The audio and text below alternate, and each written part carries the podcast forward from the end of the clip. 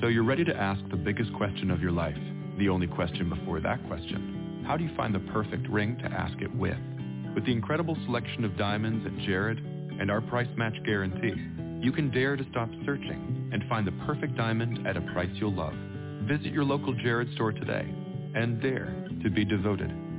We promise to match any price on a like loose certified diamond of the same quality from any other jewelry retailer. See jared.com slash price match for details.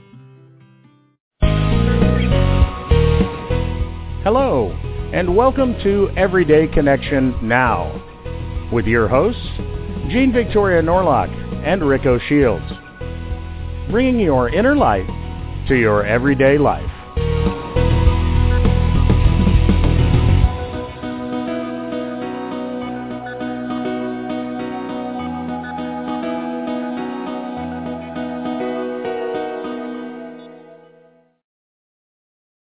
Welcome, everybody, to this edition of Everyday Connection Now.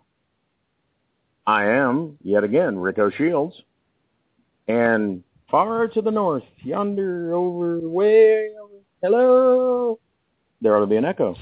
Jane Victoria Norlock. How are you, Jane? I'm good, Rick. I'm good. If I can figure out how to make I an echo happen on the taping, I'll do that one time. I'll go, hello, hello, hello, it's Gene. Audacity should be able to help you out with that. I'm sure if you uh, play with it a a little bit, you should. Absolutely, Absolutely. absolutely. That's what those audio uh, programs are for. Do To be able to manipulate audio. Yeah. Yeah. So why not? Well, if that's the case, I bet those video programs are out there just to manipulate video. Oh, You think? but I digress. um, So Sure. I thought I'd do a little shameless self promotion tonight before Oh, we uh, launch into the show. I I like figure the video's got to come out soon of uh, the studio concept. Is we're soon getting to the point where we could start uh, launching our first money raising campaign. So I thought I'd talk again about what the studio is, the concept of it, how it came about, because that's quite a miracle in and of itself, and um, then we'll talk to our guest. I guess. It's good to me. Certainly to talk to our guest Good part because that's the point, I think. Sort of. absolutely, absolutely. Um, which is in par- part and parcel why I want to to do the studio. I've had so much fun doing the show, um, Everyday Connection over the last two and a half to three years. We're almost at the three year mark. How crazy is that? Oh my goodness. Oh, my goodness. Um, that it, it's it's fascinating to me to be able to talk to people from around the world who come from this artistic um, side of self, and I would love to be able to share my space with them as well. For our new listeners, I was gifted this year with with such a blessing. Um, we have inherited more or less the family home, which is a beautiful house in the middle of the Wrench Mountains with about five acres of bush. Uh, grandpa built it with his own two hands, and my, my husband's grandpa built it with his own two hands. It was built out of two other houses, so the entire structure is literally recycled. Even even a lot of the nails that have been used have been rehammered straight and then reused.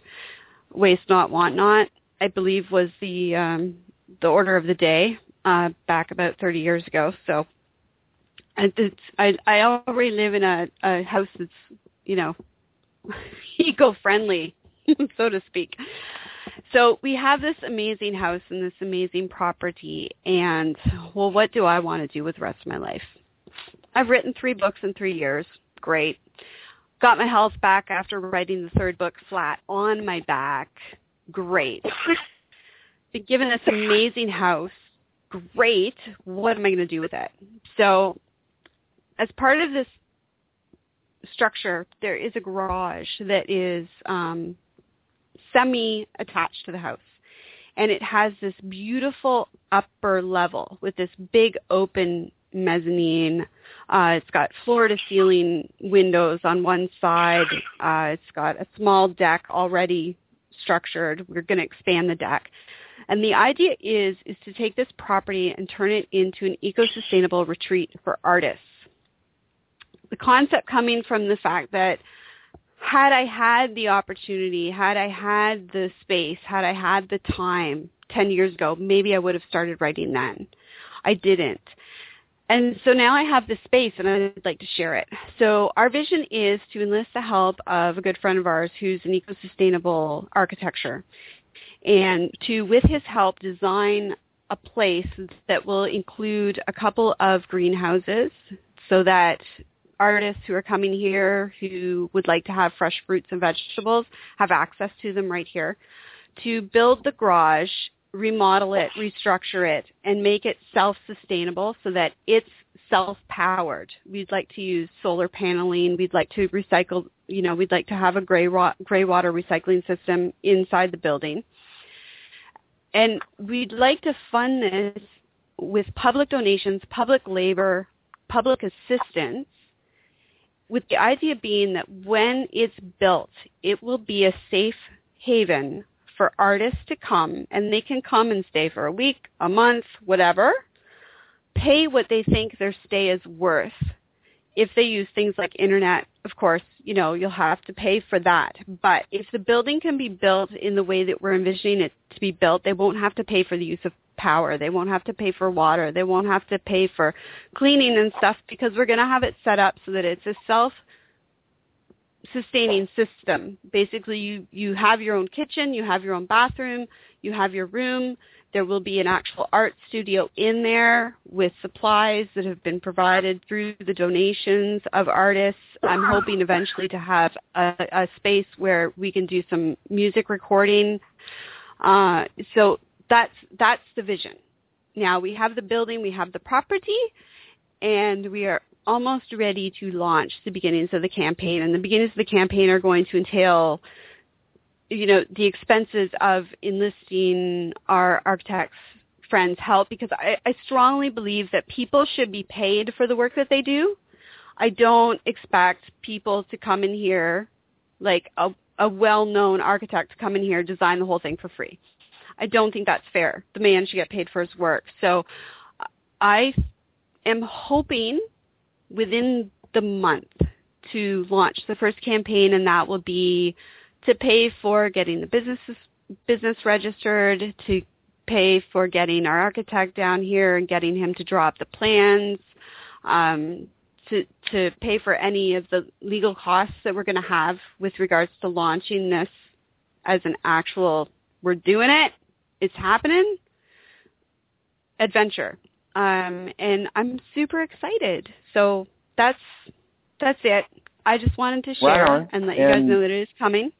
And and and part of it, you know, uh, I don't want to. I want to kind of magnify the uh, donated labor and that sort of thing is more than welcome. Um, but there are some things Absolutely. that you just have to have a few dollars for, like solar panels and and and things like that. But of course, Yes. you know, it, it, it you you could just buy a pickup truck and have doors in the back, but um, that works too. However, you guys want to want to be able to help, you know, you send George with you know a care package and you know of recycled goods, whatever. Uh, but I think it's going to be a fantastic, fantastic place, and and uh, well, come on, man, you got your you got your space, your your private space, and then you've got access to the greenhouse where you go out and get foods, and you know, wow. And Jean is there, and and and and Molly. Molly, absolutely. And um, it, it's just it, it kind of came from how lucky am I to be an artist and a writer who was gifted with this amazing home to live in and to create in, and I just want to be able to share that with people. So that's I, I Right. guess that's what it is. I, I want to be able to share what I've been gifted with and, Well- and take that to the next level It's like and expand on on Grandpa's vision of of what this home would be. Yeah, I I'm um, don't know that we mentioned on the show before. I'm looking at possibly being in a different place in Costa Rica, and if that move happens, um, there's two bedrooms there, and I would be there for four months, maybe five, four and a half. Um, and um, so it's my intention. There's a number of folks that have expressed to me, both in private messages and on my wall, that you know, gee, I wish I could go to Costa Rica. But a couple in private messages who have thought about it more than just you know, oh, that'd be cool, you know, which I I think that often, but that doesn't mean I'm thinking about going there. and um, uh, but to be able to offer it, it would it'd be a second a second bedroom with a second bath, so you'd have a bed and a bath, uh, and and then of course it's just an apartment, so it, kitchen and living room and stuff is shared and not gigantic, but uh, about a block and a half, two blocks. Well, I don't know. There's not streets, so it's just have to guess. Guessing it for people, I would call it four blocks from the beach, and um, to make it available for what it cost me, which would be 15 bucks a day. And um, and I can assure you, you can't come to Jaco, Costa Rica, and stay for fifteen dollars a night. It's just not happening. um, and uh, uh, because I I know I have one friend that wants to come down and go fishing, and there's another uh, lady from up in Canada actually that uh, has just like she really wants to come to Costa Rica, and um, uh, she's a bit of a permaculture specialist. So she said, "Do you think there's a?" And I said, "Yes. you don't have to finish getting it out. Yes, there's definitely all kinds of spaces for somebody like that down here, but." It's good to have a place you know that you can come and you're going to have a bed and it's going to be clean and it's going to be safe and secure and blah blah blah. Then you know, doing like me and just running off to the jungle and not knowing where the hell you're going. Although it seems to work out well, for me. That's that's that's kind of why Jordan's visit here solidified it for me. I was able to talk to Jordan's parents, um, and for me to be at this age and at this stage of my life, and to be able to provide a safe haven for young artists, especially young musicians, young writers, it's very challenging for young musicians, young writers, young creators of any kind to find the time to just focus on getting a book out or getting out a record. Do you know what I mean? To to remove themselves and engross themselves into that creative energy for an extended period of time without having to worry about all the hustle and bustle of, of everyday life. So that's kind of what the vision is all about is that I'm a mom. I have my own teenage daughter. I now have another teenager living in the house, um, my stepdaughter. And so I want to provide that for young artists. Of course, there's no age limit on this, but that's kind of my drive is that I'd like to be able to provide a safe, secure location for young artists to go where they can not have to pay a lot of money just to survive, and Yeah, lose themselves you know, in the creative process. After you've got a couple of bestsellers, then you can fly to Maui to write your next book. But but Right. it's hard to do that Not so much when you're you're starting working on your out. first novel. And Yeah. and uh, I know that you worked on your first novel. You had some lovely angels that you know appeared around that you know kept you fed on mangoes and things and kept you from keeling over because you were so busy writing that you forgot it was time to eat or sleep or you know. But um, that's not always the case necessarily everywhere you go. I, I, I suppose the intention's there that people will show up, but it it, it this place you know, the Laurentians, the quartz, that your your water percolates through quart, quartz and then you drink it. So it's like you don't have to quartz Yes. crystal charge your water; it comes that way. it's like here we we we have it, mountains. comes, it comes out of the ground. Charged. We drink only yeah, drink only mountain spring water here in uh, this part of Costa Rica, and it's not because we go buy it, but because it comes out of the tap. And uh, uh, But but we should digress because that's Yeah. really enough of our shame, Yes. shameless self promotion. Um, but that's the vision. Keep your eyes out for the videos. I will be launching a campaign soon, and there will be introductory videos, pictures of the property, pictures of the current art studio that's now up and running that was newly renovated, and then pictures of the space that we're going to be renovating. So keep your eyes open for it. It's coming awesome, soon to a town near you. or not so near, depending on where you live. Um, Absolutely. but yeah, we should. We do have uh, a guest that's been kind enough to join us, and here we are, just rattling on as if they aren't here. That's always silly, but we do it every show. Uh, we try to keep it under 50, 12 minutes, and we're right about 13 right now, I think. So, ah, perfect. Pushing the patience test. But we have with us tonight author Jan Krause Greene. Welcome, Jan. How are you? Well, um, I'm actually great, although um, I do have a cold, which you may be hearing in my voice right now. But other than that, I am wonderful and happy to be here. awesome. And sorry, I, I would probably I make be Jean, clearing I my make throat a lot. I make Jean show up when she has a cold, and and we just, you know, she has to just deal with it because I make her show up.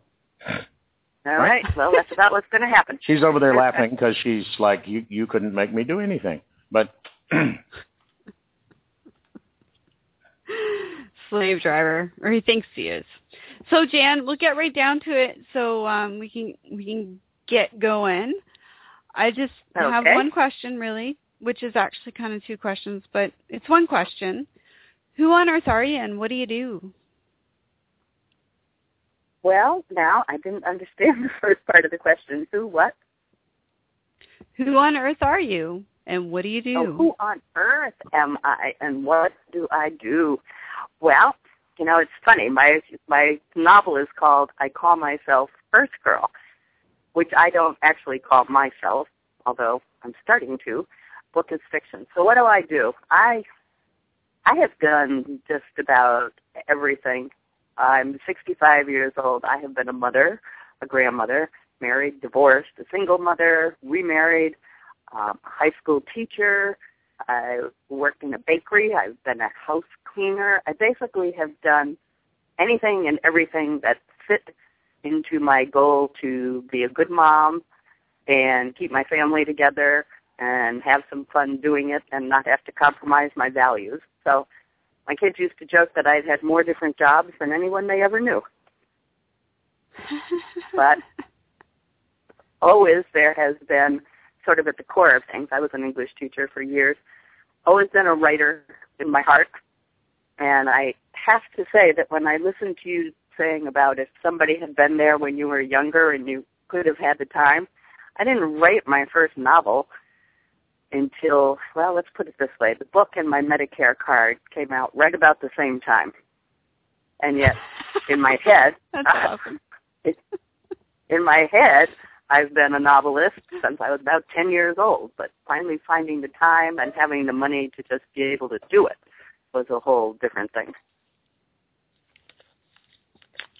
So I, I don't know if important. that.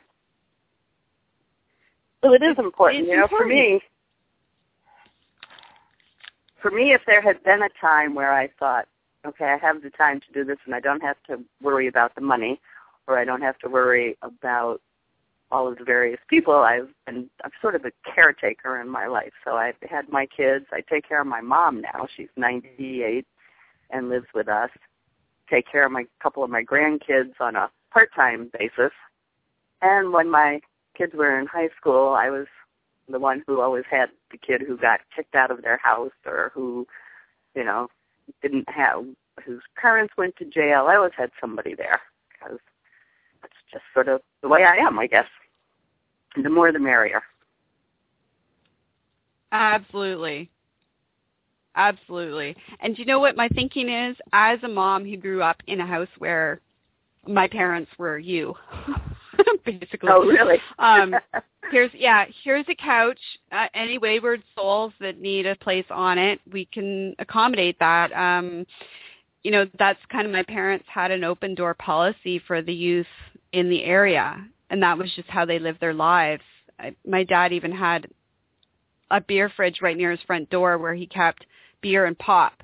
And you just didn't come in the front door without stopping by the fridge and grabbing yourself a drink. That's how he lived. He kept that fridge stocked for guests, well, now, and it was now help my yourself kids, on your way. my kids and their friends would have absolutely loved your father. I um He he lived in He- he- lived in the he- house that I raised my kids in for 28 years. I don't think I ever once locked the door. So, um, and that's that's that's it and he instilled in me this great sense of if i have it i'm going to share it and so as as a kid who grew up in a house where there were you know all the wayward souls and if your family life is not so good here's a space you can be safe here for a little while i want to provide that too. And maybe we can get to them before they become the wayward souls. I think that if more young people had that outlet for creativity and that space to create and it is growing at, an extraordinary rate. The the focus on the arts now in the mainstream is just astounding to me and I love the support that our young people are getting. But I want to be part of that. I want to be one of those people who says come on in and hang your hat for a little while. Right. Here's a place where you can be supported emotionally and be free to be your creative self. I, I think that's beautiful. I I love the idea of what you want to do. And I hope that you might have room for some people who aren't so young, but maybe young at heart, because I'm a, not a young person anymore, but I'm still uh, very much a creative person. I've only written this one book, and I have a bunch of them floating around in my head, waiting to be, waiting to find a paper. Oh yeah, no no age limit applies on both ends. I'm really excited about the fact that you had this within you for so long and you took that life journey and you did all the things that you felt you needed to do and did them successfully obviously or else you wouldn't have finally sat down to write that book because if you didn't feel that you had successfully completed your your other roles in life, then you probably wouldn't have written the book.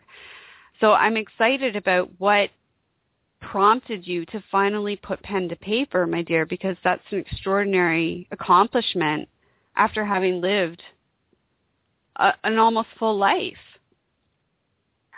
you know, I think it was, and, yeah, I, I think for me it was partially when I turned 60, I thought, okay, I have always thought of myself as a writer. And I did have a newspaper column for about 10 years that was um, like a weekly column.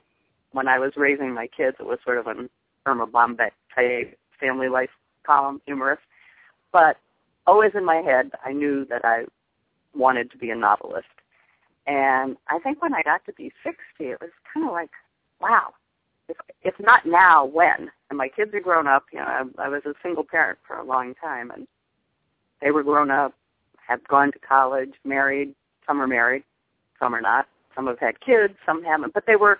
I felt like I had launched them. Was still a big part of their life, but they were on their own. And uh even though I had my mom with me, I knew I could kind of work around that. And actually, for me, the writing process is to get away and be able to immerse myself in it for, you know, like all day, every day for a concentrated period of time. So I was able to go away for a month in November of 2010. Uh, not a month, a week. A week in November of 2010. And I pretty much wrote the first half of the book. And then I got the same opportunity for a week in November of 2011, and I finished the book. And then um, the next year, all during 2012, in bits and pieces I was doing revisions and looking for a publisher. But that getting the story out, telling the story, I did very intensely in a period of two weeks, but that was separated by two years. So. See, and people thought I was crazy when I told them I did that. They asked me about my first novel. They asked me how long it took, and I say it took three weeks to write it. But that's because it was three weeks of pure writing. That's all I did for three weeks. I went You're and right. I spoke people to people and I wrote. People have said to me, "Well, if I could write a novel in two weeks, I would have written, you know, fifty of them." But it's it's not like I sat down for an hour a day for two weeks. I was, you know, writing constantly. And Yeah. for me, that works because it, That's it, the passion of the writer. It, really flows. Yeah. you you have to lose And during yourself those- in the craft. and and during those days, you know, it would be like seven o'clock in the morning, and then it would be six o'clock at night, and I would feel like I'd been sitting there for an hour or two. I, you know, just the time was just uh, totally uh, I felt no time, I guess is what I'm trying to say. Sort of just in that flow where you're very connected and it just comes. So, so awesome. Uh, so awesome yeah, to hear was, you say that. For me, it was really sort of a transformational experience because I've always loved to write and I've always written, but never written a novel, mostly never even written much fiction. And so to be able to have that time and space and peace to just let it come, and then I would feel so excited and exhilarated by it. I wasn't exhausted at the end of the day. I was like, oh, wow. You know, I felt great. it was, I go to bed at night and hardly could want to sleep because I wanted to wake up the next morning and start again. Love so it. I, I love it. it. Me, yeah. I think it told me I was doing what I was supposed to be doing.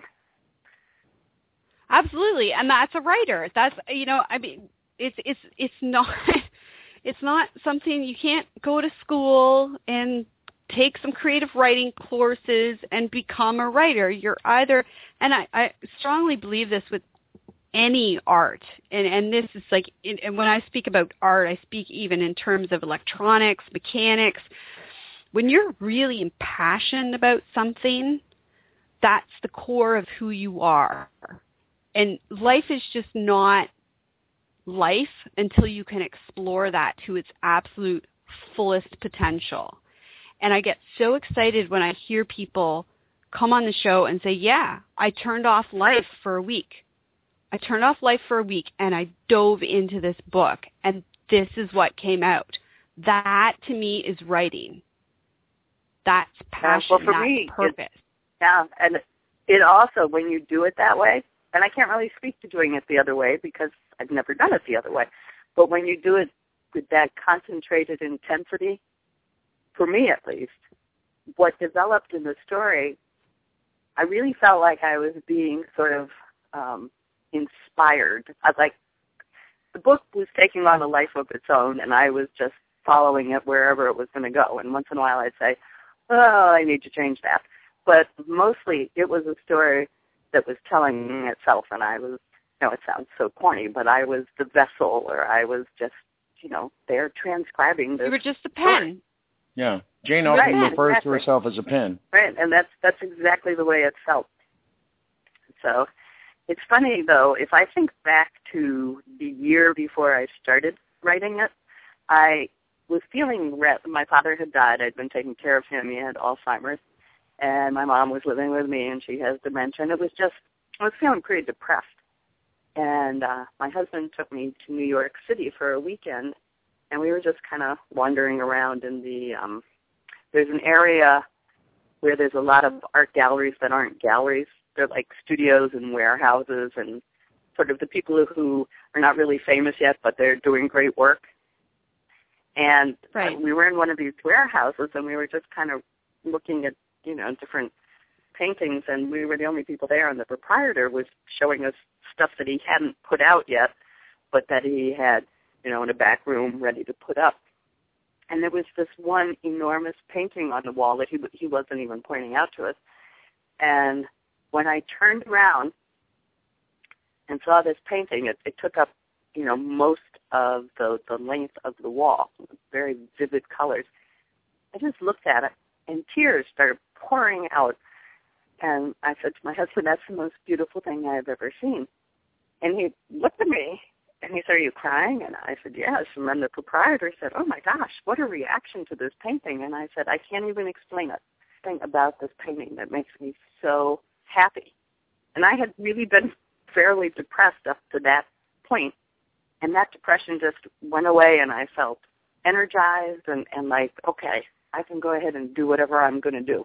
It was very strange experience for me, and I found out who the um the artist was, found him on Facebook, sent him a message on Facebook telling him what my reaction to the painting was, and he said there couldn't be anything more gratifying to an artist than to know that their piece of artwork elicited that response from somebody. But it, it truly just snapped me right out of this funk I was in. Well, isn't that why we do it? I mean, yes, of course, on every level, we create first for ourselves because we're driven to create. We have to create. If we don't, we die inside, and and mm-hmm. that's that's art. But every artist desires for that either joy or pain because we express both through our art that joy and that pain and that exhilaration and that inspiration to shine through our work and to inspire others, to elicit emotion, to bring forth that within the people who are witnessing our art, reading our books, to bring it out of them so that they can face it. And and that is a, a beautiful story because it it is a pure representation of what art represents to so many of us who create. And that is our way and ability to connect with our fellow human beings. Right. And that this is the amazing thing was looking at that painting and just feeling this intense connection with the person who created it without having any idea anything who the person was. And since I've started getting, you know, my book hasn't been out that long, but I've gotten a few letters from people, mostly emails, not letters, um, from women. I have a scene in the book which is not a major part of the story, but there is a rape scene in it. And I've heard from women who have been raped who have said, you know, I can't explain why, but this is helping me with that experience. And I, the book is all fiction. It's not written in any sort of therapeutic, you know, this is anything like that. It's just the experience of the character. But to know that it's helping people or that it's striking a chord in them is, yeah, you know, it feels very satisfying. And it should because we, we think in terms of when we think in terms of people who have suffered abuse or um, who have managed to survive things like rape or even the loss of family members, we think of the people who can help them as being people like Eckhart Tolle or Neale Donald Walsch, who write about these social and spiritual issues and they write about it in order to touch people. But when you can take somebody who writes a fiction and they can write it in such a human way that people can read it. And actually Rick and I were just talking about one of my favorite authors of all time, my my favorite author of all time right before the show. And his talent was pulling people into the story. It was involving the reader in the story making an emotional connection between the characters of the story and the person reading the story, whoever the story reader happens to be.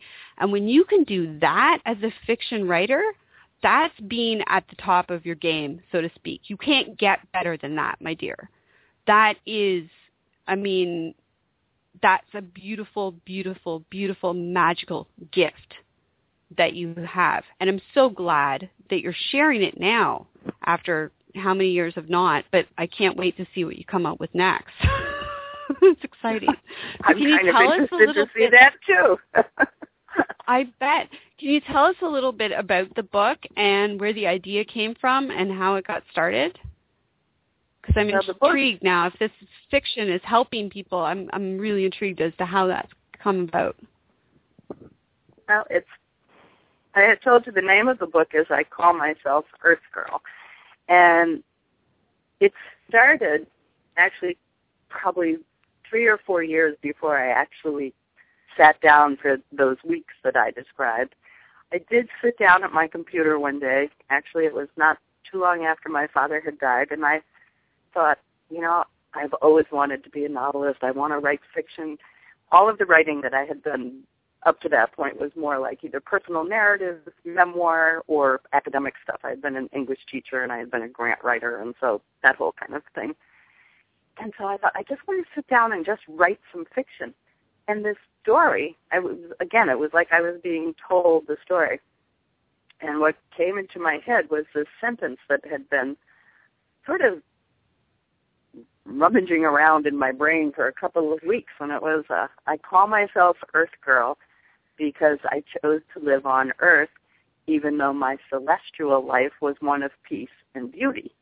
And uh, she talks about how she wanted to be grounded in a place and time. And then the story of Earth Girl, she she's narrating it and she's talking about what happened to her family and you begin to realize she's living through a war, but you don't know where or when. Don't know any details about any of it except that it's a pretty bad time. And she talks about her father being taken away by the militia, her mother being raped, her brother disappearing, and finally she's raped and she's a pretty young girl. She's only about 12 and she now is on her own hiding and trying to survive. And then during it she reflects back on conversations that she had with her mother, you know, right after her father was taken away and her worries about her younger brother. All of this though, you know, there's maybe about 50 pages that make up this the entirety of this dream. And I wrote that very quickly and then I didn't know what to do with it. I didn't know where to go with it. It was like the things that were happening to her were getting worse and worse, and I wasn't sure what was meant for it. So I put it away, and I didn't do anything with it until, you know, when I sat down to actually say, okay, I'm going to write a book now.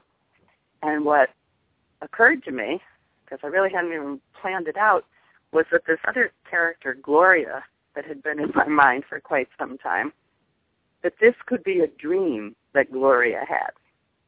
Because for a long time I had this character, Gloria, just in my head. And what I wanted to have happen to Gloria was that she woke up one morning with a startling realization. And the whole rest of the story would be sort of how that realization changed her life or what happened because of it. And my first take on that story was that she woke up one morning and she knew without a doubt that she was God. And as I, I had more of a, a serious uh, meaning to it because, I mean, I think that, well, I think that we all are gods. So that's a whole other conversation. Yes, ma'am. But, ma'am, it's a good conversation to have, but we can have it another time. but when I started writing it, about Gloria realizing she was God, it was coming out as like a funny story instead of the serious story, and that really wasn't what I wanted to do with it, but that's where it was going. You know, like she was jogging and the dog chased her and she said drop dead and the dog fell over and so it was being more like a comedy, but that wasn't really where my heart was with it. So when I got the chance to take this week and I spent, you know, the first day of that week thinking, okay, what is it that really happened to Gloria?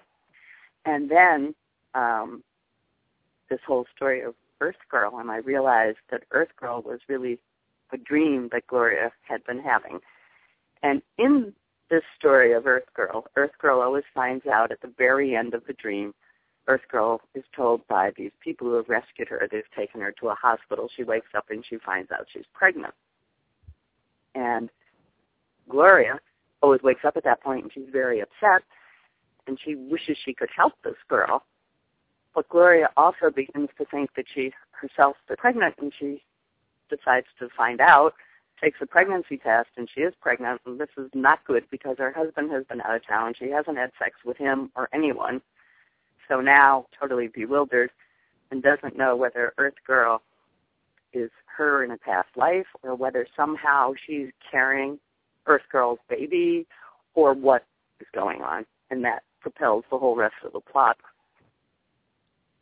Wow. Wow. There's a story for you. Well, I want to get a yeah, copy. You you already oh, sold well, me on it. That's what every author wants to hear.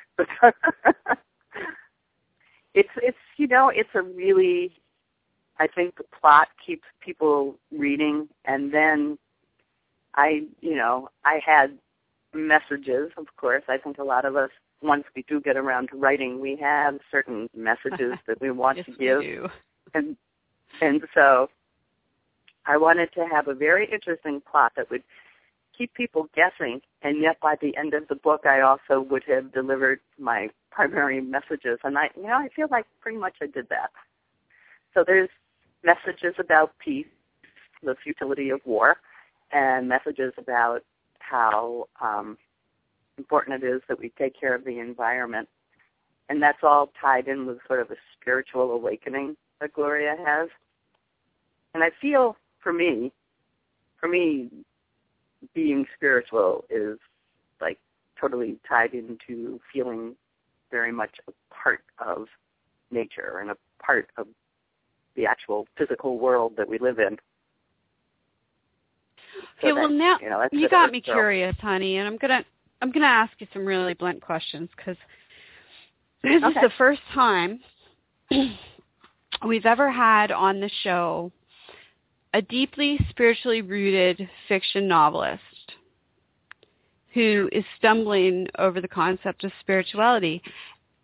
And I don't mean stumbling over the concept. I should reword that. You're stumbling over the words needed to express your spirituality. So now you've got me really intrigued and now I really want to read the book. And I'm wondering, because you keep talking and making reference to the spiritual awakening, when did that happen to you? Because I can only guess that at some point in your life, you had a monumental aha moment. And it shifted something in you. Or were you just born this way and this is an innate knowingness that you've had all your life and you've just now found a way to share it? Because now you've, you've really piqued my curiosity. And I hope I haven't crossed the line in asking the question, but no, I'm no, really curious. Not at all. You haven't at all, and it, it's a question you're not the first to ask that. Since I have written this book, um, people have seen in it a spiritual, or an un, uh, like you said, I can't find the words, but sort of a spiritual sense that makes them feel that perhaps I had some sort of great spiritual awakening. Um, but it didn't really happen that way. I was raised as a Catholic, very traditional Catholic school, and I was a very religiously fanatic little girl. But as I got older, I kind of left behind all of that. I was very uncomfortable with a lot of the dogma and doctrine and repressiveness and you know, when I was a really young child, I was taught that God is infinite God's love is infinite. God's mercy is infinite. And then everything else I was taught about religion.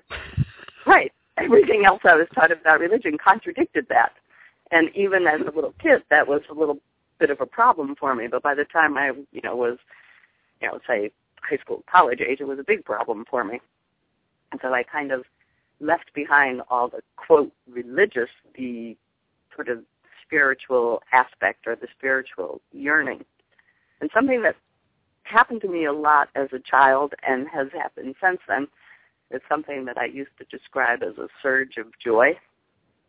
And it would be a feeling yes. of just being completely and overwhelmingly joyful for no particular reason. Now, mm-hmm. it didn't mean that I was that all, that way all the time. I mean, I can be quite the pessimist, but I would just get these surges of joy where I felt totally connected to everyone and everything. And I wouldn't be able to say, oh, and that happened because. But I've always sort of carried that in me, knowing that if that feeling is possible at some times, it must be real. It must mean something, even though I can't always access it. So I guess that all was part of me as I went into this book, but I didn't set out to write a spiritual book. The spiritual aspects of this book were given to me, you can say from spirit, from within me, I don't know, but were given to me as I was writing it. I never I never sat down with the plot and said, and then this spirit is going to do this or say that. But I found myself writing things that I really believe about life, and they're very spiritual. But I never planned on. It just happened. That's not very uh, coherent, is it? No, it's out. No, it's absolutely brilliant. What are you talking about? It's not coherent. It makes perfect sense. There's this there's this new concept on planet Earth. It's called blended beingness. It's really exciting. It's a lot of fun. And it's the realization that as you said, it's all God, so it's all good. So anything I do in the physical is a representation of that creator God source. So everything I do including talking to you, drinking my wine, yes, having sex, is spiritual. Everything I do is spiritual. Everything that has ever happened on this planet has been birthed of spirit. It's, so that why don't we just get on with and I living? think that that's a, So- yeah, I think that's So- something that I understood without articulating. I mean, that I probably have understood most of my life without articulating. Because and that's the key is that you you know this innately that the whole purpose of coming here in physical is to live. So you you went about living. You lived. right, That's what you did. Right. And and it's perfect and a perfect way to honor spirit is to just get about the task of living your life the best way that you possibly can. And that's blended beingness. That is being a spiritual being in having a physical experience. Yes, that makes you know putting it in that language or, or those words makes sense. It does make sense to me. It's not exactly the way I had thought of it in those exact words, but it's the way I have felt it. If you know what the difference, I'm sure you know what I mean by the difference between thinking it and feeling it. Oh, absolutely. I Yeah. Absolutely. I It- do. And now I really want to read your words, book. Like but I'm I- just uh, The vibration of it's right. The feel of it's right. The yeah, what he what she said. Um, So so many things that you experience, or at least that I experience in life, there aren't really words for, but that could be looking at a sunset, or seeing that you know you planted the seeds and the little shoot has come up. That you know that first little leaf. It's a very spiritual feeling. Although I don't say to people, "Oh my gosh, this is a revelation of spirit," but I feel very spiritually connected to those things because I think it's all spirit, like you said. It's all spirit. well, and why would it feel like a re- revelation when it's really what our hearts have known since before we got here? It's more like remembering. Really. It, Yes, I, and that- I feel, you know, that whole thing of remembering, you know, from before this physical body. I think that a lot of, of what we find in literature, what we appreciate in, in literature, is somebody expressing that memory, that feeling that we haven't been able to quite grasp. For me, usually it's in a story or in poetry. Um, it's there, and it just speaks to you in a way that you can't even explain the intensity of it. But that's what it is, I think. And that's the tapping beauty of what that. you do.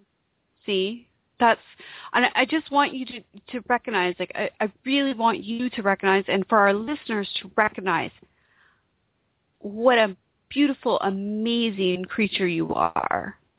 That you just got it, and that you don't have to talk about spirituality because why?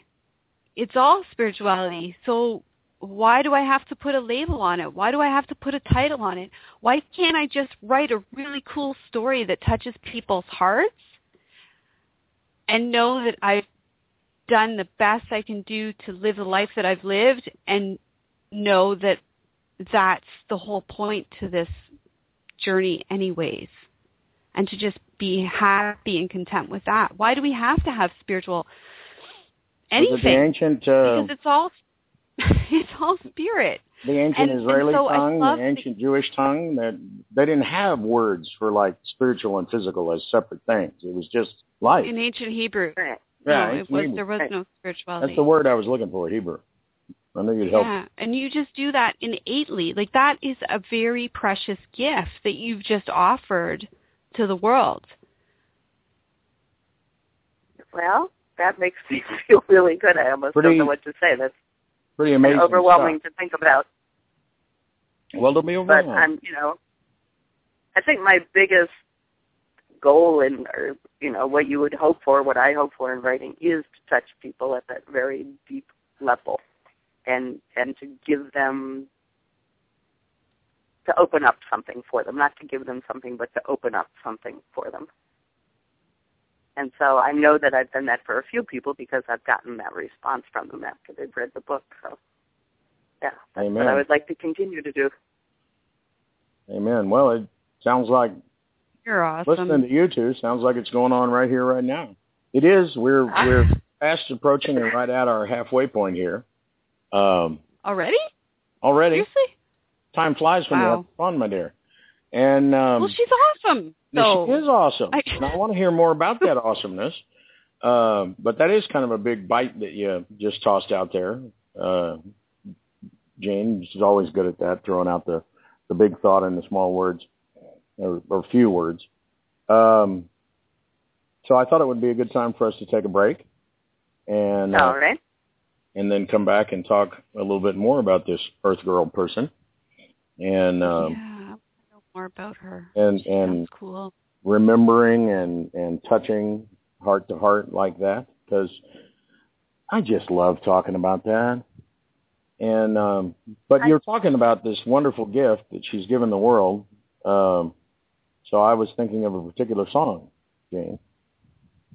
Um Were you? mm, Ina V has this song called She's a Miracle Walking. She does have Remember? it. So, you know, I think that that would be very, very appropriate for tonight's guest. Absolutely. So, so, uh, so folks, we'll have a little Ina V. Uh, again, you can find her at E dot com. That's enav dot com. Um, and we hope you'll check her out. But uh, enjoy this piece. She's a miracle walking. And um, stay with us because we'll be right back with more awesomeness.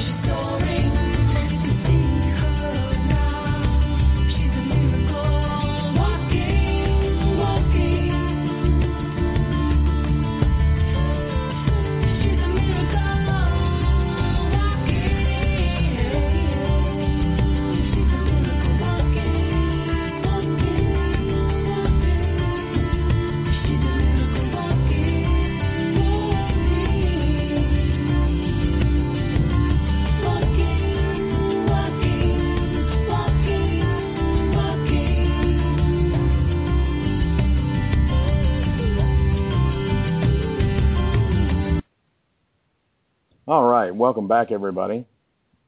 Again, that was our dear friend Ina V uh, with her song She's a Miracle Walking.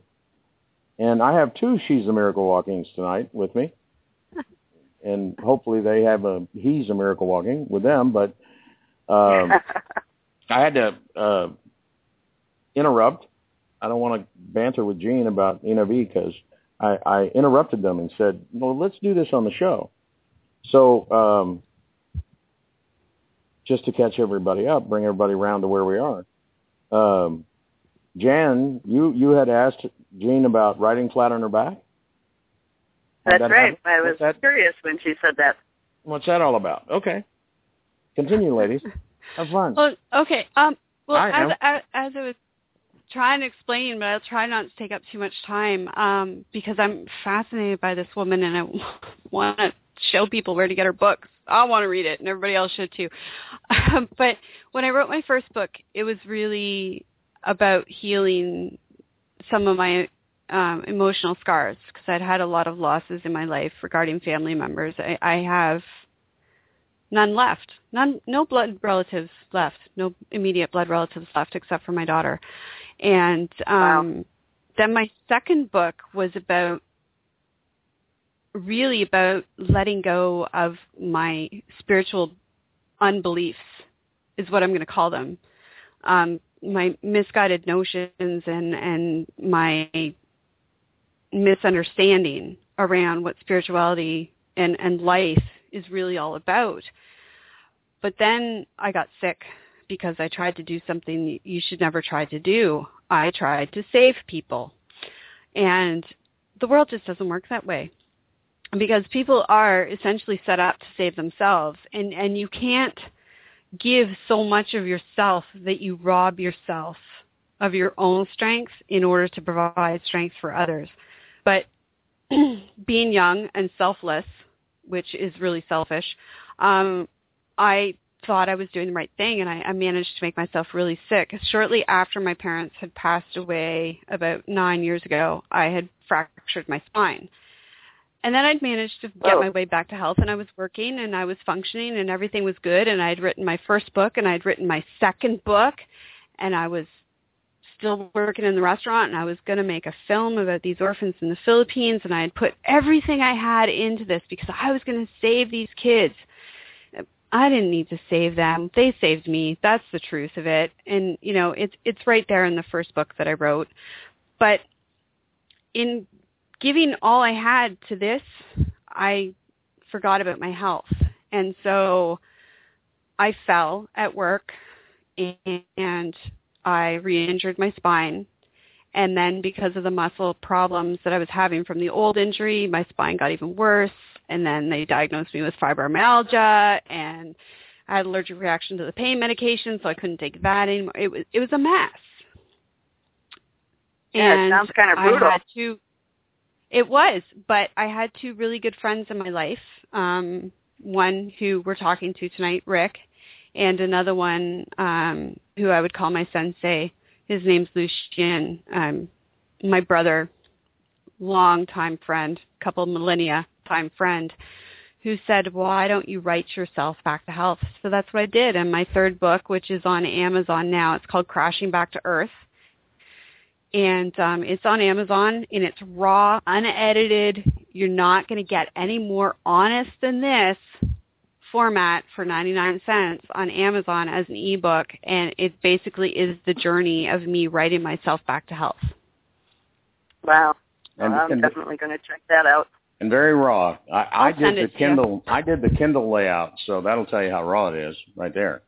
I don't do that really. That funny that you would not funny, but kind of a coincidence. My e, the ebook version of my book is 99 cents as a Kindle for a few more days, maybe a week. It's not up to me; it's up to the publisher, and they are doing an ebook promotion at 99 cents, and I think it's good for about another week. So you can read my book for 99 cents, and I can read your book for 99 cents. That's awesome. So if I wanted to go get your book, for 99 cents, where would I go? Can I get it go on to Amazon? Amazon? Yeah, and type okay. in I call myself Earth Girl and it'll come up up as a paperback and a Kindle. I mean, you can get it somewhere else too, but you can get it there for 99 cents now, or Barnes and Noble's Nook for 99 cents. Wherever you can get an ebook with 99 cents at the moment. That's awesome. And See? is, Listeners, there is Jump on stuff that. in that book that people people find very hard to read because the beginning of the book is showing uh I don't know what just popped into my mind, the agony and the ecstasy is that's sort of the agony part at the beginning of the book. So right. there's some scenes in there that are not, Well, not even beautiful to people. it even comes that way in the saying, the agony comes first, and then you get the ecstasy. right, that seems to be true a lot of the time. But sometimes, now here's something to think about. The agony and the ecstasy sometimes are the same thing. Ooh, she went there. Yes, she did. Right on. Just from a different point of view. Yep. Choice and perception. Somebody told me that once. I don't know who that was. Shameless self promotion. I I was I laughed when you used that term too because one of the things I have found when I wrote this I wasn't thinking demographic and I wasn't thinking who the agent or publisher or any of that was going to be. I was just writing. I wanted to write this story and I wrote it. And for me, writing it was so much easier and more satisfying and more deeply fulfilling than trying to promote it. And I'm finding that most people who read it like it, but it's, the hard thing is getting people to know it exists. So I wrote a whole blog, uh, blog called Shameless Self-Promotion, how all the things you have to do to get yourself out there and how silly they feel. good for you because it does feel silly and it irks me. Irks me to no end. I could spend hours on this show promoting people's work and telling them how awesome they are. I'm perfectly content to do that. But do you think I can actually post the link to my book on my Facebook page and tell people, hey, by the way, yeah, I'm still an author. You should buy my book. Um, I just, I can't bring myself to do it. It's the hardest thing I've ever done in my life. Honestly. You know, I really I is. find it very hard also. But I'm going to I'm older than you, so now I'm going to use the experience thing. So this older Good. woman is saying, go ahead and do that. You need to do it because it's very uncomfortable. I find it uncomfortable, and I find it uncomfortable asking people to like my page and and telling them, oh, my book's on sale now, and all of that. But if you have something important to say, you have to believe that you have that important thing to say, and that really you're doing people. It sounds weird, a favor, but you're opening something up for them by letting them know it's there. So you have to let them know it's there. As a matter of fact, email me a link to your book, and I'll put it on my page.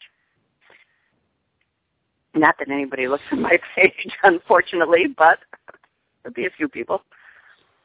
Well, they must be looking at something. If they're writing you to tell you that they have been touched by your writing, then you're doing you know, something right. I'm getting that on um somebody in Australia. I don't know how she ever even knew about the book, but right when it first came out, she asked me how she could get it, and she paid me through PayPal, and I sent her a copy. And she actually sent me an email and then wrote a review on Amazon and Goodreads. You know, that's where I'm getting.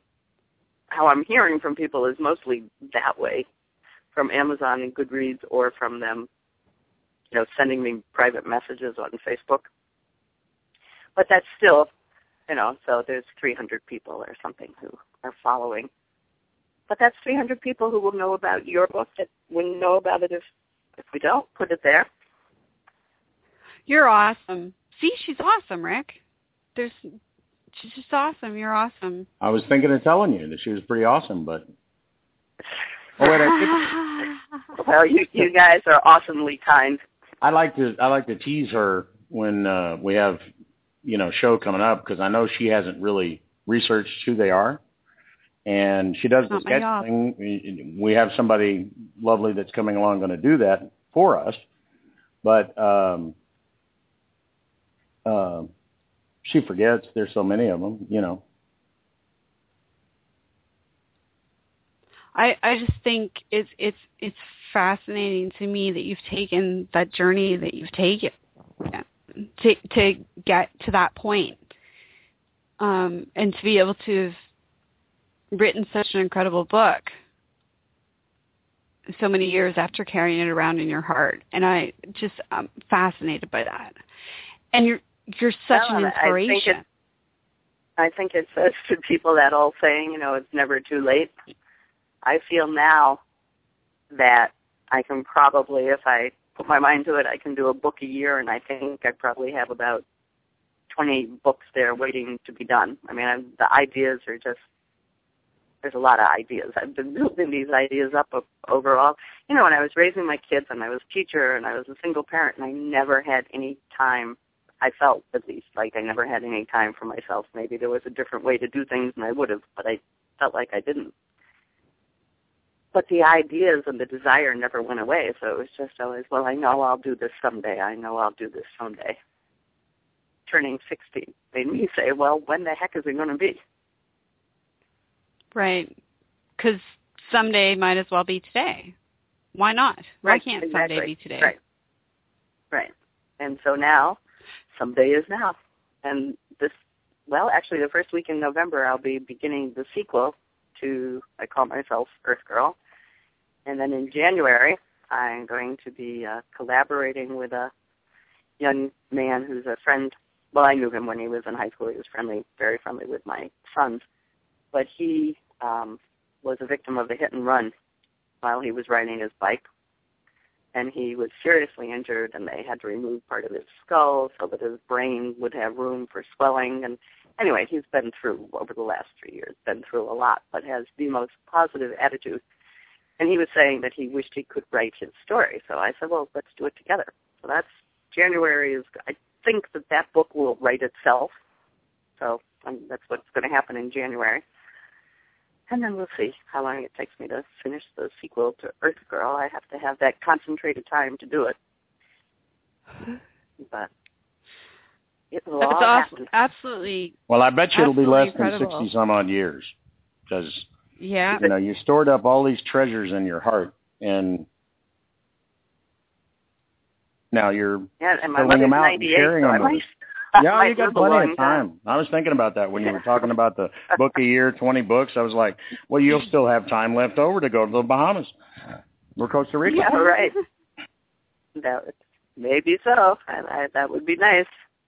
I think that um when I was raising my kids and when I was teaching high school, part of what um part of what was for me like with dealing with teenagers particularly as a high school teacher what I discovered was it was so much more important what I communicated to those kids about what they should find in themselves than anything I had to say about any subject matter. And of course that was definitely true with my own kids. But trying to help the students recognize their potential. And it seemed like the way to do that was to believe in them before they believed in themselves because so many teenage kids really do have trouble believing in themselves. And so at the Yeah. time, when I was taking a lot of time on that, it was okay for me to say, okay, I can't do what I want to do for me right now because this is what's so important right now. But I'm past that phase now, so now I can do it for me. And so it only leaves me really with one one question. Now that you've done it, and now that you've been through this experience, how do you feel? I feel really good. Uh, about the writing, I feel really tremendously happy, uh, joyful, fulfilled. Promotion, I hate promotion. I, you know, like what we were saying, it just feels embarrassing and like not what I want to be doing. But I am learning to, and it's a learning process. I am learning that if I believe my book has something worthwhile for people, then I have to be willing to do what feels embarrassing to me. It feels embarrassing to me to tell people, "Oh, here's my book. Please buy it." But if I believe the book is worthwhile, then why should I be embarrassed to do that? That's just an ego thing I have to overcome.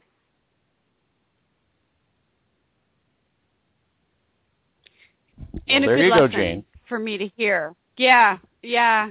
Take yeah, that. That's definitely a boom. Smack smack.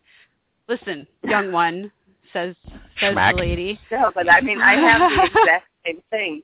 And someone who's really helping me get through this, she's in her 30s, and she is saying the things to me that I'm saying to you. You know, like your book is important, it's valuable, it has something good for the world, and if you believe that, why don't you do whatever you can to get it out there instead of being so embarrassed about trying to promote it? It's almost like, for me, because I do have a big ego, it, it's like thinking, well, okay, I wrote this book and it should be, people should just find it and love it and I shouldn't have to do anything about it. But that's not the way it works. But there's no No, reason that I there's a should lot think of work involved. They got Right. you. s- They got you surrounded, Jane. Your elders and Yeah. your youngers. I know. I'm outnumbered completely. I've been told. That's awesome. I I have so so much appreciation um for for what you've done, for the life that you've lived, for for the fact that you know, as much as we like to encourage young people now to just follow their passion, follow your dream, don't give up who you are inside to be what other people need you to be. But at the same time, I have this huge monumental respect for people who have put off their life in order to fulfill other roles in their life, like being a good mom and being able to provide for your family. Um, and, and But but you know, a- so I've I've massive appreciation for that and massive appreciation for the fact that you're standing here setting a great example for people that it, it is never too late. It's never too late. Whatever your passion might be, just follow it. Do it. Yeah, and there's I think as you get older, there's a certain freedom in, in um, just being older. Your life circumstances change. I don't feel as free as I would like to be because I still have a lot of responsibility for my mother, but that's different than raising children or teaching. And I took teaching very seriously, so I, you know, that takes a lot of time if you're going to be really dedicated to it. I don't know the the, the whole thing about you know, following your passion and not being what other people need or expect you to be. I have mixed feelings about it because I know that I could have probably written more books and been, quote, more successful had I been more focused on what I needed and that it's not really healthy to not be focused on what you need. But at the same time, when I look at my five sons and my grandkids and I say, you know, they're good people and there were a lot of you know i they came from a quote broken home. We were divorced. Things weren't really good for them for you know quite some time. I have to feel like that's what i was supposed to do. Once you bring life into the world you're supposed to take care of it the best way you can. And that's you know that's what i had to do. I don't regret that at all I'm sure you don't. i don't look back and, And and feel like i wasted that time or that it was taken away from me and as a teacher, you took on a whole new set of kids every year. I Really? did, and I loved. Yeah, I was very Because- happy in the classroom. I wasn't happy with all the rules and regulations and all of that. But what I like to be able to Oh. do is say to the kids, you know, That's another show. right? Again. yeah, I have some strong feelings about education, but if you if your kids can have a teacher anywhere along the line, but particularly in high school, who can say to them, you know, I see in you things you don't even see in yourself yet, so let me help you bring those out. That's a great thing for a kid. And that's that's exactly Most what's awesome. needed. Exactly what they need to hear. Uh, um, you know, Well, the one thing that you know, there's causes more. Go ahead, love. No, I was just saying with all the standardized. I mean, it's worse now than when I was teaching, but with the back then with the SATs and all the standardized testing and the ranking and the this and the that, it gives kids a sense of they're not good enough or they're not worthy enough or what they know how to do or what they excel in doesn't matter. And so, even though I was the head of the English department, I was always telling kids don't worry about your SAT scores. The only thing those scores tell you is how well you do on that type of test. They don't tell you anything about what you're going to do with your life or your determination, your perseverance, your passion, the things that really make you who you are. Your I was value. sort of working against the right, exactly. Working against the thing that maybe a teacher, you know, traditionally is supposed to be getting kids to really worry about scores and and achievement. I was like, there's so much more to you than what a test is ever going to measure. Oh, And indeed. that was, you know, Absolutely. Absolutely. Where were you when I was going to high school? Actually, I had I had a I was- teacher like you. Um he wasn't a teacher at all. He was a vice principal. And his wife was my creative writing teacher. And nothing I ever gave to that woman was ever good enough. Ever. Until years later, I saw her at a fundraiser and handed her a book. And she said, now, that's what I'm talking about. Because she saw me operating at this I can get by level, and she Mhm. knew that I was capable of so much more. And the only way that she could get me to push myself was to tell me that I couldn't do it. So she she she she took the time to figure me out as a person and to figure out what would work for me. what was And then her husband had Yeah, and then her husband had this other the other part of the job which was to tell me how awesome I was as as a person. He was constantly just inspiring his students to be the best at whatever it was that they were the best at. It, Sounds it like they had seemed to quite be a tag his role. going. Vir- Yeah, virtually It's unrecognized. brilliant. virtually Brilliant. unrecognized. The halls of our of the schools, the high schools, the even the elementary schools, but the halls of our schools are filled with angels, almost entirely unrecognized. Uh, because No, I, most everybody I know that has ever, you know, done something that makes them feel a success and makes them feel their value, they can trace it back to, yeah, I had this one teacher, I had this one guy. That's right. That's absolutely true. I All it takes is one. A lot, of, a lot of professional development for teachers in my later career, and I actually at one point did a survey of high school seniors and asked them if there was a teacher that they remembered who had made a difference in their life, and could they tell me the story. And every single kid had a story and some of the stories went back to the first grade teacher, and some of them were the tenth grade teacher. But they all had a story. And then I would say to the kids, "Did you ever go back and tell that teacher?" And most of the kids always said no. And so when I would work with teachers, I would always share that with them and say, "You are doing so much good that you don't know you're doing because you don't get told." But these kids whose lives you've affected they remember and they can tell the story. They just never realize, you know, that they ought to go back and let you know. And I think teachers Yeah, because teacher evaluations there's just- don't communicate changed lives. no, well, not at and all. there's this Not at all.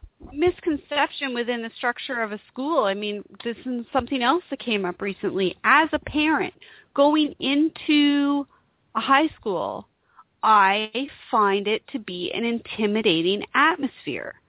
So there's this perfe- this perception among students that the teachers are secure in themselves. They're Mhm. self-aware. They're infallible. They don't need to be told they're doing a good job. And it's it's the exact opposite. It's those teachers that really touch you they're the ones who need to hear it because they're the ones that care. They need to know that they're helping, that they're making a difference. Right. And they deserve Yeah, to and- know it.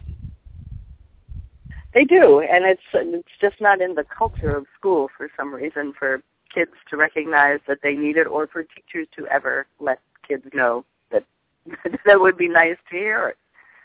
Um, my youngest son hated the school he was in in eighth grade, and he just, you know, would say he didn't want to go back to school.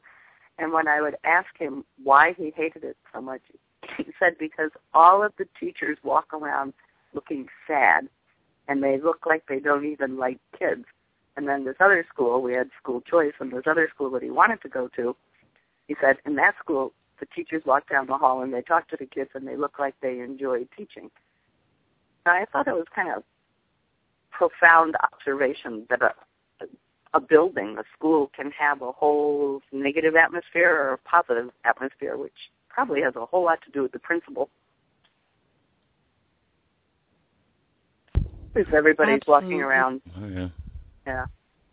dour and worried about their next evaluation and it's the only thing that Right. matters to the principal is their score on their teacher evaluation whatever and so now to the teacher the only thing that matters is the scores from the kids because that's on their evaluation and oh boy here we go don't don't Right. It don't get either one of us to pull our takes soapboxes out about education because we're both pretty Yeah, passionate well, we could definitely do a, a whole show on that. I, I could go on and on. I've we we recently had in almost every state.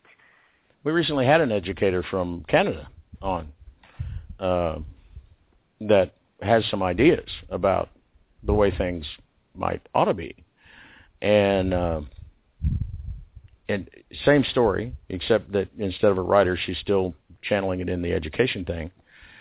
She sings too, but um, on what is it Tuesday or Wednesday, Gene? Everybody gets together and sings. Anyway, She, uh, she, she but- sings, and she does still write.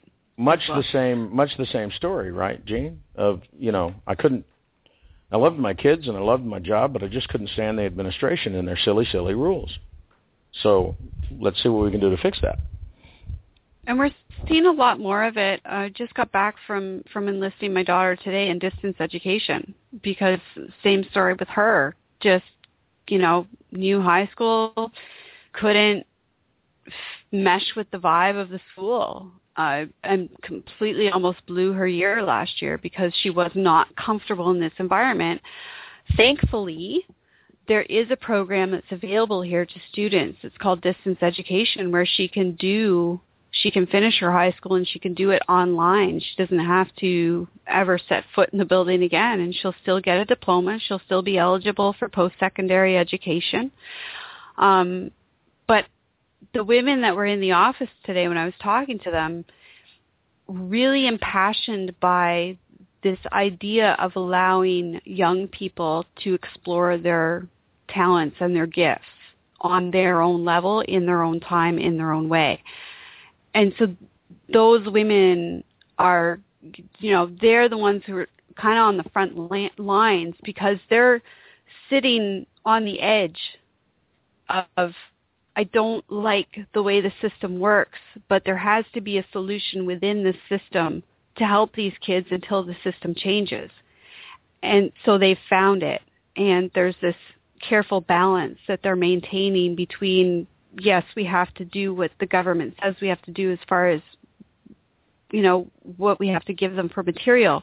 However, Right. we don't have to have the bells and the whistles and the you know get up at five be at school by nine get home by five kind of thing with all these bodies in this school and all this energy that has nothing to do with education and all the personal politics and the bullying issues and and all this yuck that goes along with the high school environment and so I'm really excited taking this journey with my daughter to have discovered that there is a change occurring within the education system. And yes, it's sitting on the fringes of the education system, but it's still a change and it's an option for students who, who need it and will benefit from it.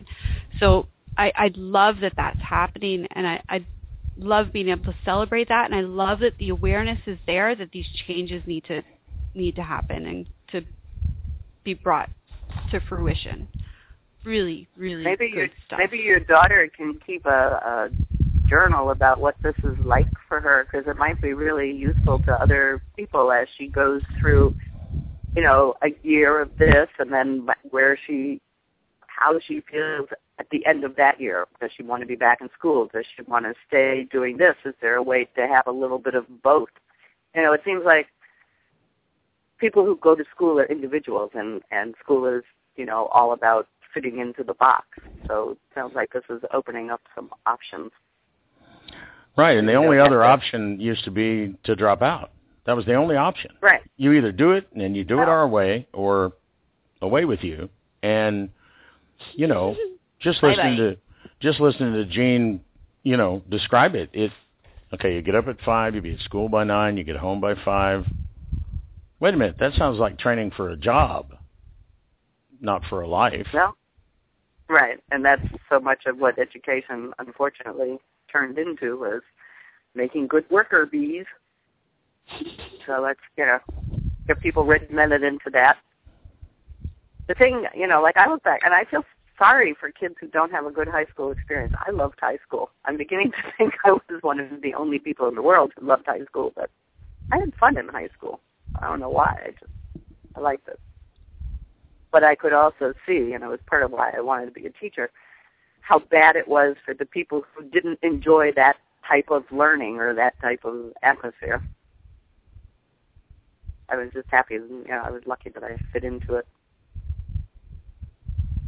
Some Well, and it- own- and it- and I I think that that's actually a really key point is that there are some kids who really thrive in that environment. And so again, like it's not about completely destroying structures that have have worked for a long time. It's about reworking them and perhaps providing more options and making the options available so that we can embrace the diversity within humanity because not everybody learns the same way. Not everybody is passionate about the same things. Not everybody even believes the same ideas. So, you know, if we could embrace that and integrate that into our education system, that it's a win-win for everybody. Yeah, I think our education system would be way better if it was about working with individual difference and recognizing that and working to that potential instead of trying to get everybody to fit into the same compartment and learn the same way. And I, I do think in some places they're doing a pretty good job of trying to change that. But in the U.S., with the um, emphasis on all the standardized tests and teachers being evaluated through standardized test scores, it's going in the wrong direction, I think. It'll change. The young It people will. won't have won't it put up much with it. longer. nope. And and I think that people are beginning to see just in general that you know, okay, that's the government supplied public education and it's like that. Well, government's acting a lot like that. They're not paying attention to what they should be paying attention to. They're paying attention to their bank accounts or their fundraising because they got to get reelected in 2 Mhm. years or whatever it is. Right. It's very to me it's it feels very much the same. Is it doesn't really matter whether you made the majority of the population happy. It, it matters whether you made these people that gave you money happy because you need to get it again Right. because you got to get reelected because this is a job, and that's just wrong, and it's just as wrong in in high school. You know, I remember I went to a private school. I was blessed to go to a private school, and um, we had a we had a kid that was just a musical genius. He was he was just a prodigy. And I remember him coming and playing for our music class when he was, I don't know, eight, nine, ten, something like that. And just was a prodigy. And he kind of was allowed to experiment with that and not be forced to look, forget the piano for the for right now. You got to do this. And uh, Right. and he's now a, a conductor. He's conducted famous symphonies all over Europe, and um, uh, I can see, you know, in retrospect, that had he been in today's public education institutions, he might not have ever been able to discover that that's who he is. Yeah, that option would have been very limited to him, probably. Yeah.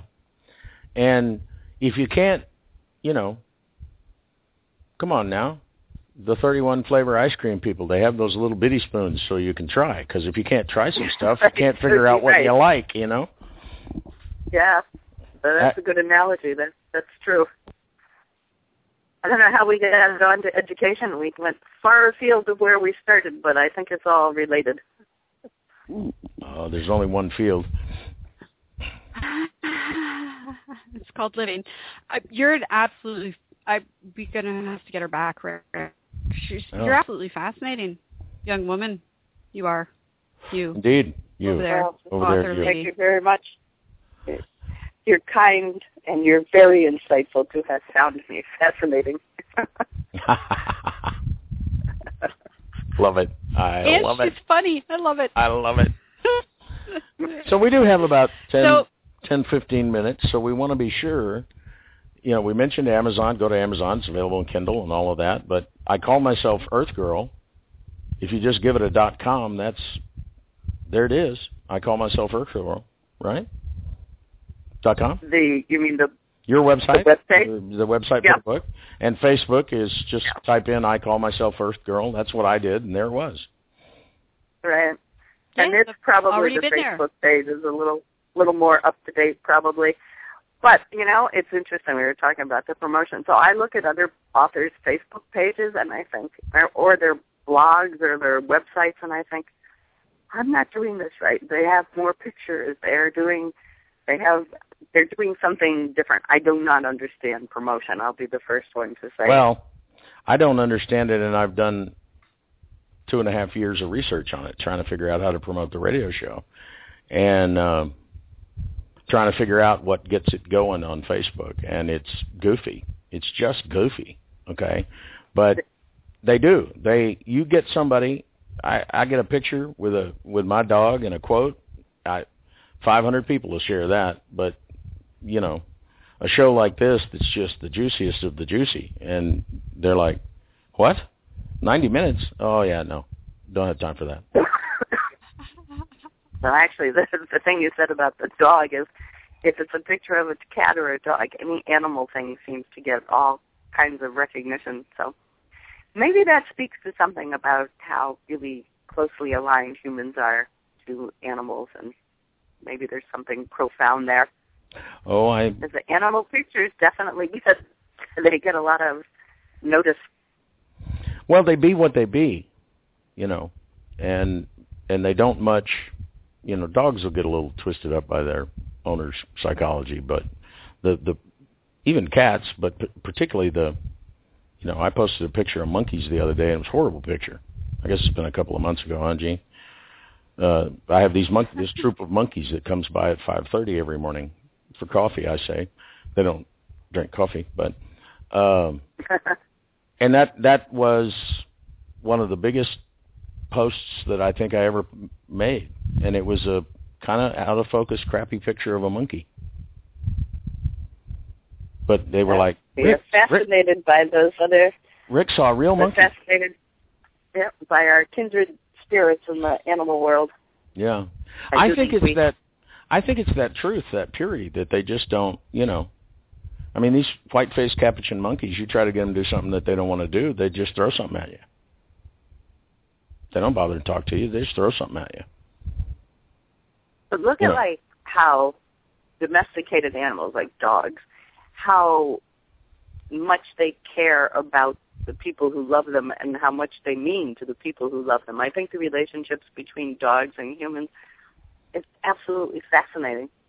Oh, That- indeed.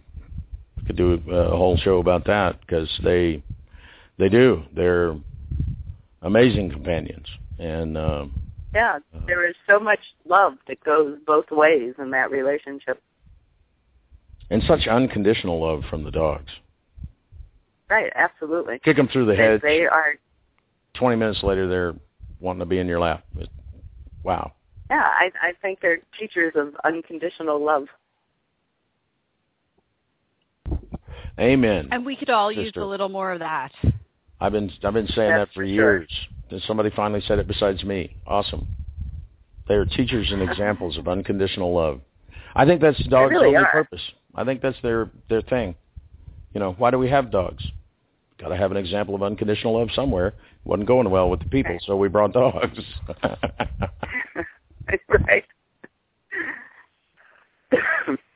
Perhaps they're far more highly evolved than we are. oh yeah, in in Obviously, many you haven't met my Chihuahua. Oh well. Always exceptions to the rule, uh, here, Gene. well, of course, of course, diversity. But- remember diversity. But mm-hmm. I Absolutely. I know how much Gene loves little Chico. Chico's the man. Absolutely. Yeah. He is he he is my living example of what neurosis is.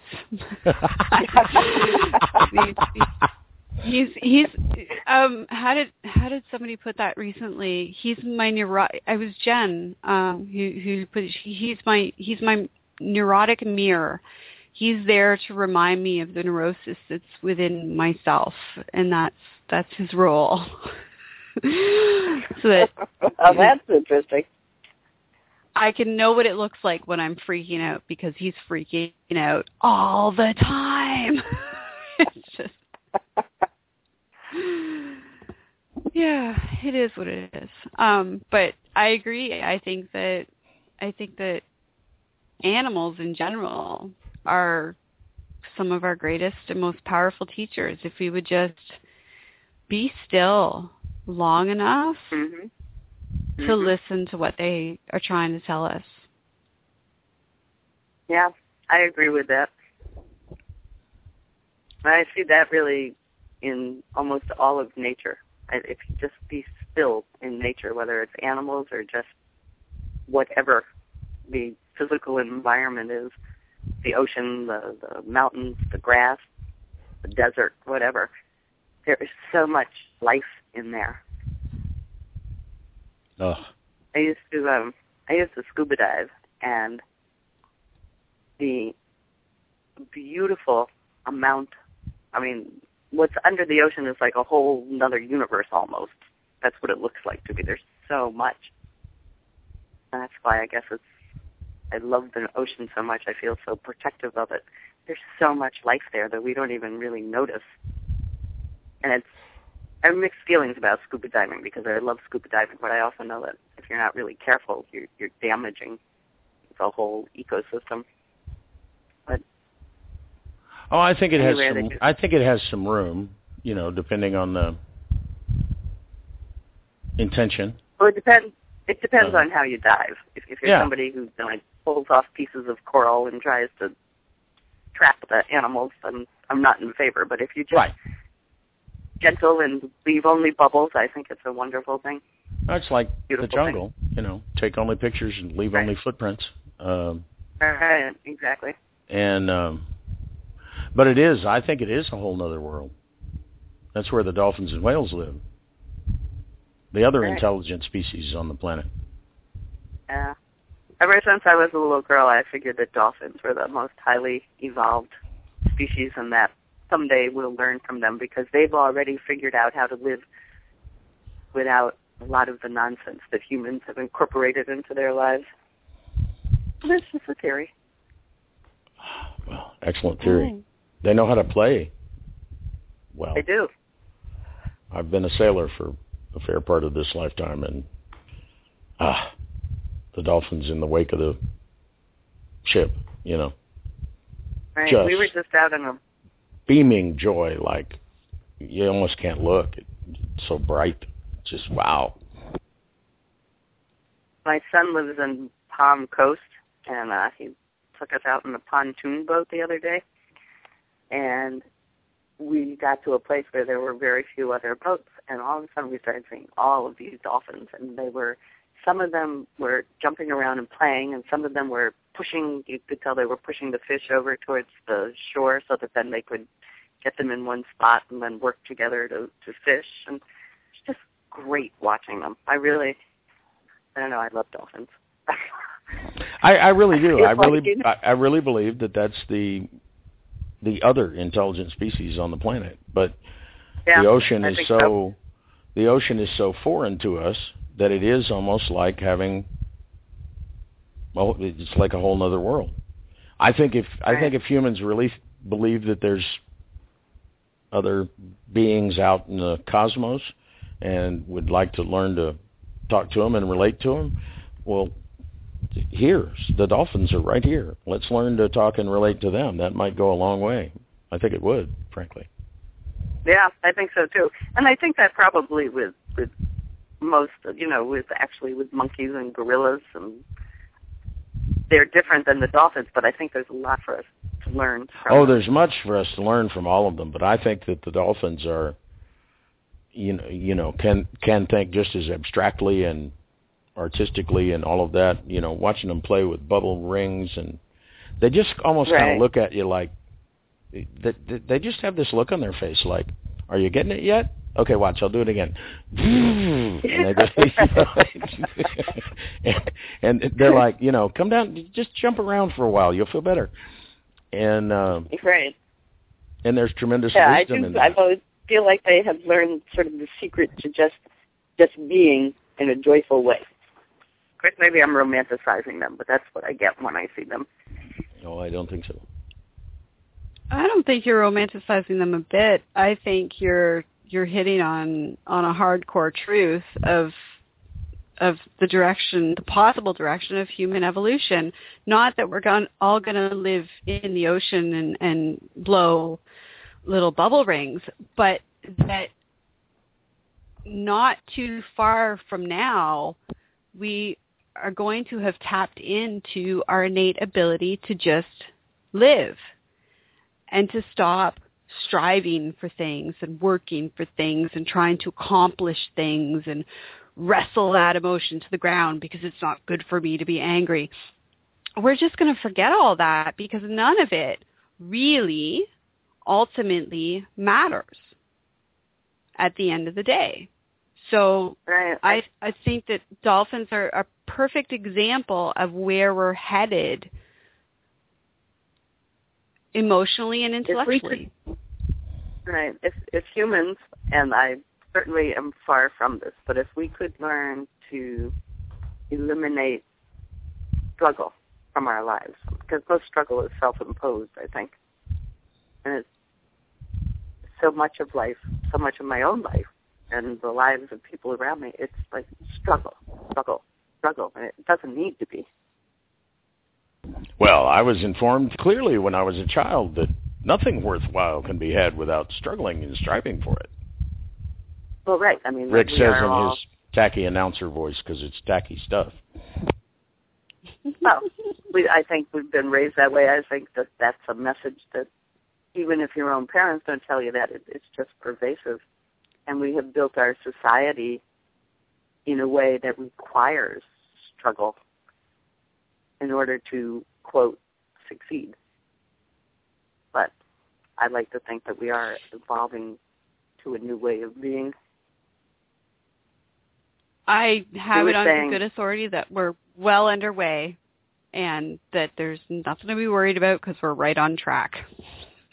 So Well, just sit back and enjoy um, the ride because it's going to be fun. All right.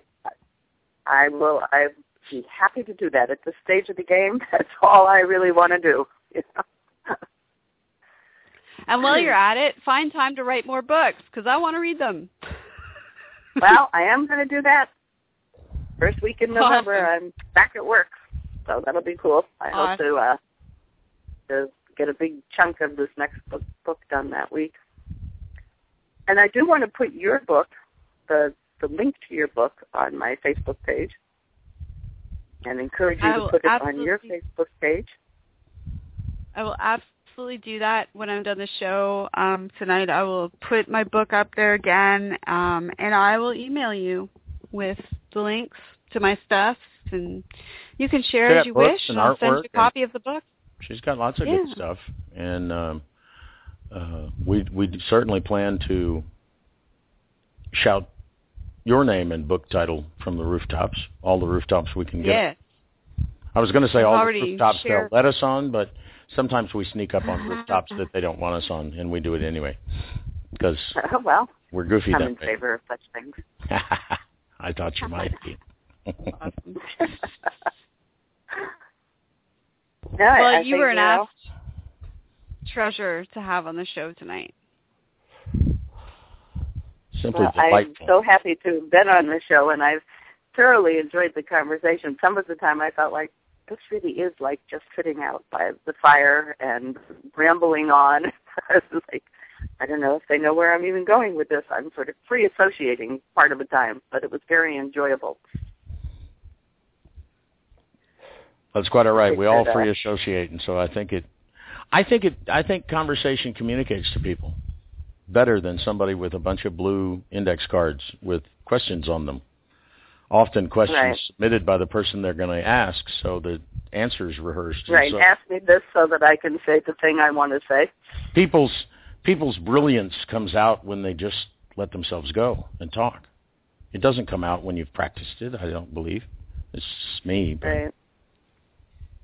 No, I never. Whenever I do get an opportunity to do public speaking, which I've done for various reasons, I never write it. I mean, I think about what I'm going to say, but I never write it ahead of time because then it it's not real anymore. It comes out all stupid. Whereas if I have a few ideas and I just talk and sort of feed off the energy of the audience, it always comes out better.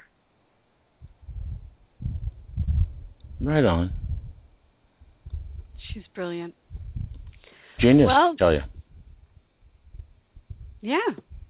I think we're at time. We must be at time. We're it very flew by so we're very much at time, but it did fly by incredibly fast. And you certainly have to come back and talk with us again. Uh, Well, I would love to do that, and definitely to to stay in touch beyond being on you know beyond being on the show. I'd like to stay in touch with both of you. I know that I just became your friend on Facebook, Rick. That was Yep. uh, a and, couple hours uh, ago. A couple hours ago, and uh, I can send a friend suggest, or Gene He can will do find that. you and do that, Yes. so that y'all can be Okay. friends as well. Um, Alrighty. and uh, because we are already, see, friends, so might as well put it on Facebook. And uh, Right. uh, no, it's a great way to stay connected with folks. I I love it. But um, I I often say at this time of the show, "Welcome to the EC family," but it's really not welcome. It's just you know glad to see you again. So Hey, where you been? yeah, what's up? What you been up to? Really, books? Really? Cool. Um, and uh, we'll do it again. And of course, again, it's on Facebook. I call myself Earth Girl, and I call myself EarthGirl.com. Or just go to Amazon, Barnes and Noble, or your local bookseller, and say, "I call myself Earth Girl." And when they look at you like you have ten heads, say, "No, it's the title of a book, you silly." and um, uh, do hope too that you'll get by our website at everydayconnection.me. Sign up for our newsletter. Uh, we got another new subscriber to our newsletter today, so I, we're actually going to have to send one, Jane. We're going to have to get with this. All right. And, That's uh, okay. I in I'm ready to start writing again. We're, so we're, good ready to to, be in that mode because we have uh. Uh, an angel of a being who's come along that's going to help us with scheduling and stuff. So, uh, welcome to the EC family too, to Jennifer. Yeah, absolutely. And, uh, you are administrative admin. goddess, Yes, our new Like admin. going to save us from some stuff so we can do more stuff. Because Jean loves to make videos and stuff, but when she has to spend three hours answering emails, it's the videos out the window. it's one of Time management is a toughie. Yeah, it is. it's more of a joy management issue with me. I don't like administrative duties. I like talking Ah. to people. I like writing, and I like painting, but I She, don't like messing around with schedules and promotions and marketing and all that stuff. So I'm just going to concentrate on doing what I love to do, and the universe will provide me with people to do all that other stuff. there you go. All right. I think that's a great idea, but make sure you put your book on your Facebook page. I will. Will do.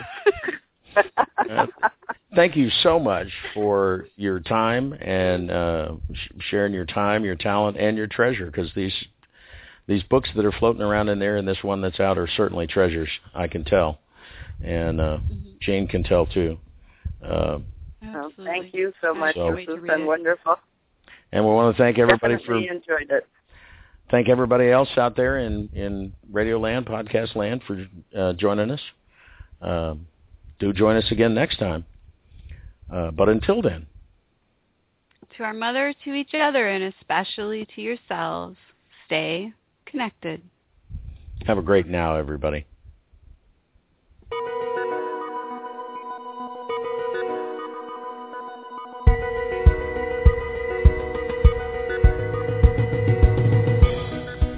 Join Jane and Rick again next time.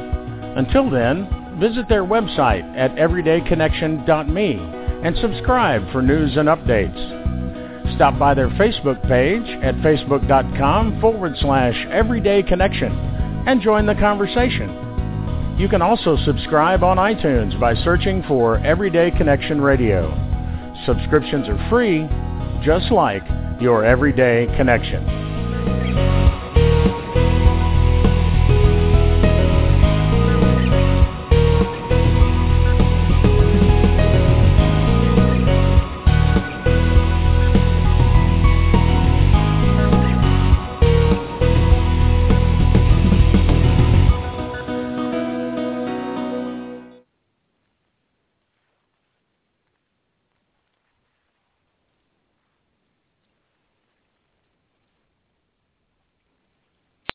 So you're ready to ask the biggest question of your life, the only question before that question. How do you find the perfect ring to ask it with?